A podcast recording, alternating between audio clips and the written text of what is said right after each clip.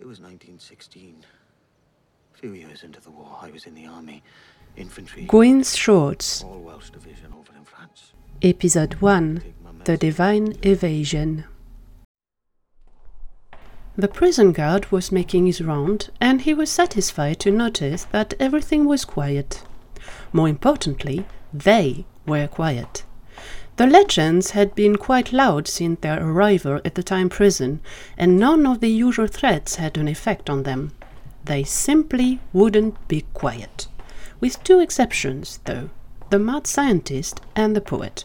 Those two had been a little too quiet, considering. State your name and occupation. The matronly woman wasn't happy to be on processing duty. Every single one of the legends had been difficult. Complaining, making silly demands, or just questioning everything. At this point, she was really looking forward to the end of her shift. Dr. Gwyn Davis. I invented time travel. And you expect a medal for that? Next! Gwyn was escorted out of the room, but as he was leaving, he got a glimpse of Alan, who was going to be processed next. Things weren't so bad. At least this is what Gwyn told himself to cope with the situation. He was finally reunited with Alan, and this was pretty much the only upside. Are we prisoners of war? the poet asked, but the scientist wasn't able to provide an answer. He didn't even know what the charges against them were. All he knew was that they had trusted Mike the Fixer twice, and that he had betrayed them twice in return. And who goes by the name Boxer Gold anyway? It's Booster! Booster Gold! came a familiar voice from the cell next door, but Gwyn ignored it. You know, Gwyn, you're quite handsome when you're sulking, Alan said with a smile. Yes, things could be worse.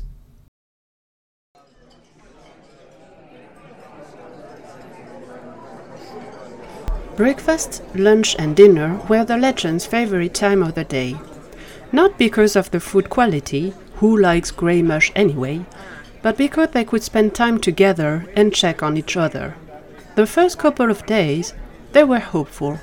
You'll see, we'll be out in no time. We're frigging legends. Sara kept telling them.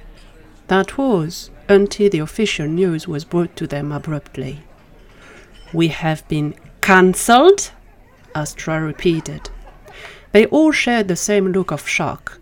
They had been sentenced to a lifetime in prison.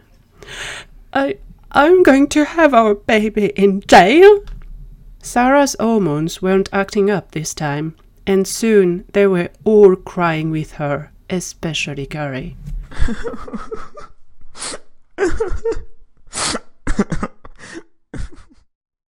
the next morning, there was no happy reunion at breakfast.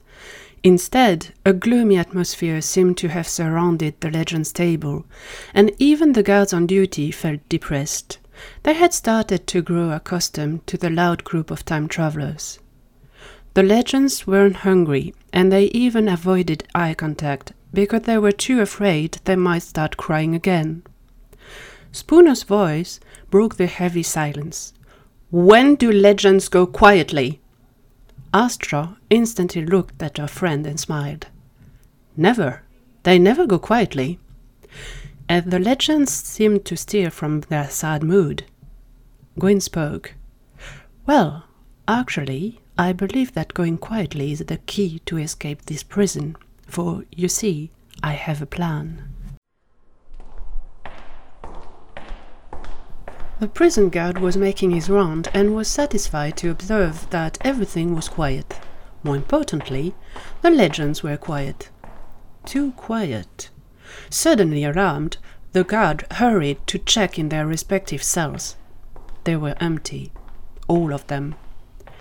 The legends never go quietly. Only this time they did.